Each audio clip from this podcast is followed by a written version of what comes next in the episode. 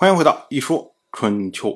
鲁国第二十一任国君鲁武进入在位执政第十九年，本年的夏天，四月十三，郑国的公孙郑蔡去世。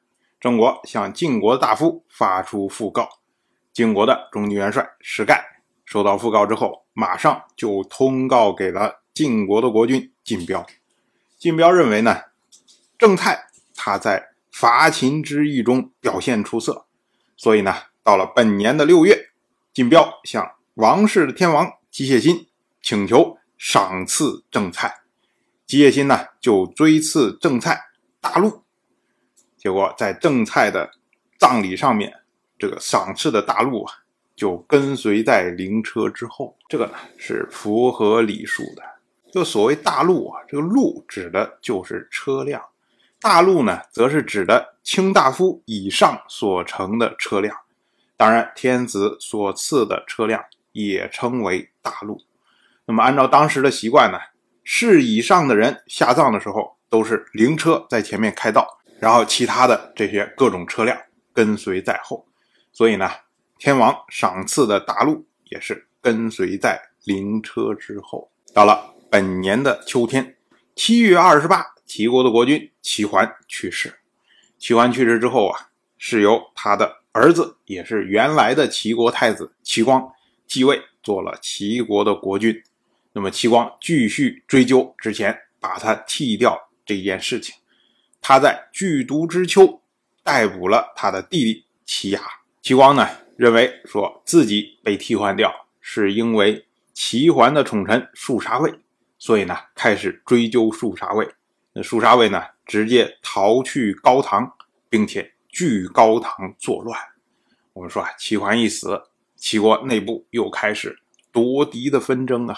好像是本年的秋天，晋国大夫士盖率兵入侵齐国，走到了谷，听说齐桓去世，于是呢。进军撤退，这个呢是合乎礼数的。春秋特意记录为“至谷乃还，予以褒奖”。我们要说啊，在春秋时代啊，当时人认为趁商伐国这个是不道义的行为，所以相反呢，你听到别国有丧事然后你就撤兵，这个呢就是值得褒奖的行为。同样是本年的秋天，八月二十三。鲁国大夫仲孙灭去世。仲孙灭呢，他是鲁国公子鲁庆父的后人，也就是我们经常说的后世专权鲁国的三桓之一。那么他去世之后啊，他以下的所有重视的这些族长们，通通都在春秋里面有去世的记录。换句话说呢，就是仲孙灭。或者说，仲氏这一支已经成为鲁国世守的卿大夫。同样是本年的秋天，八月，齐国大夫崔杼在撒兰杀死了齐国的大夫高后，并且呢，吞并了他的财产。崔杼这次行动啊，实际上是齐国新君齐光继位之后一系列清算行动的一个环节而已。齐光在去年被废掉了太子的位置，当时参与的一共就这么几个人：齐国的先君齐桓，齐桓的妾室荣子，荣子也是被推立上来的这位齐国新太子齐牙的养母。那么高后他是齐牙的太傅，树杀卫他是齐牙的少傅。那到如今呢，齐桓已经去世。荣子是被齐光给杀掉了，齐牙被齐光逮捕，肃杀卫呢则被齐光赶到了高唐，剩下的人只有这位高后。那为什么要最后清算高后呢？主要是因为高氏国氏，这是齐国世守的卿大夫，位高权重，而且根基很深，自然呢，其他人都清完了之后，最后才来处理他。春秋记录这件事情为齐杀吉大夫高后。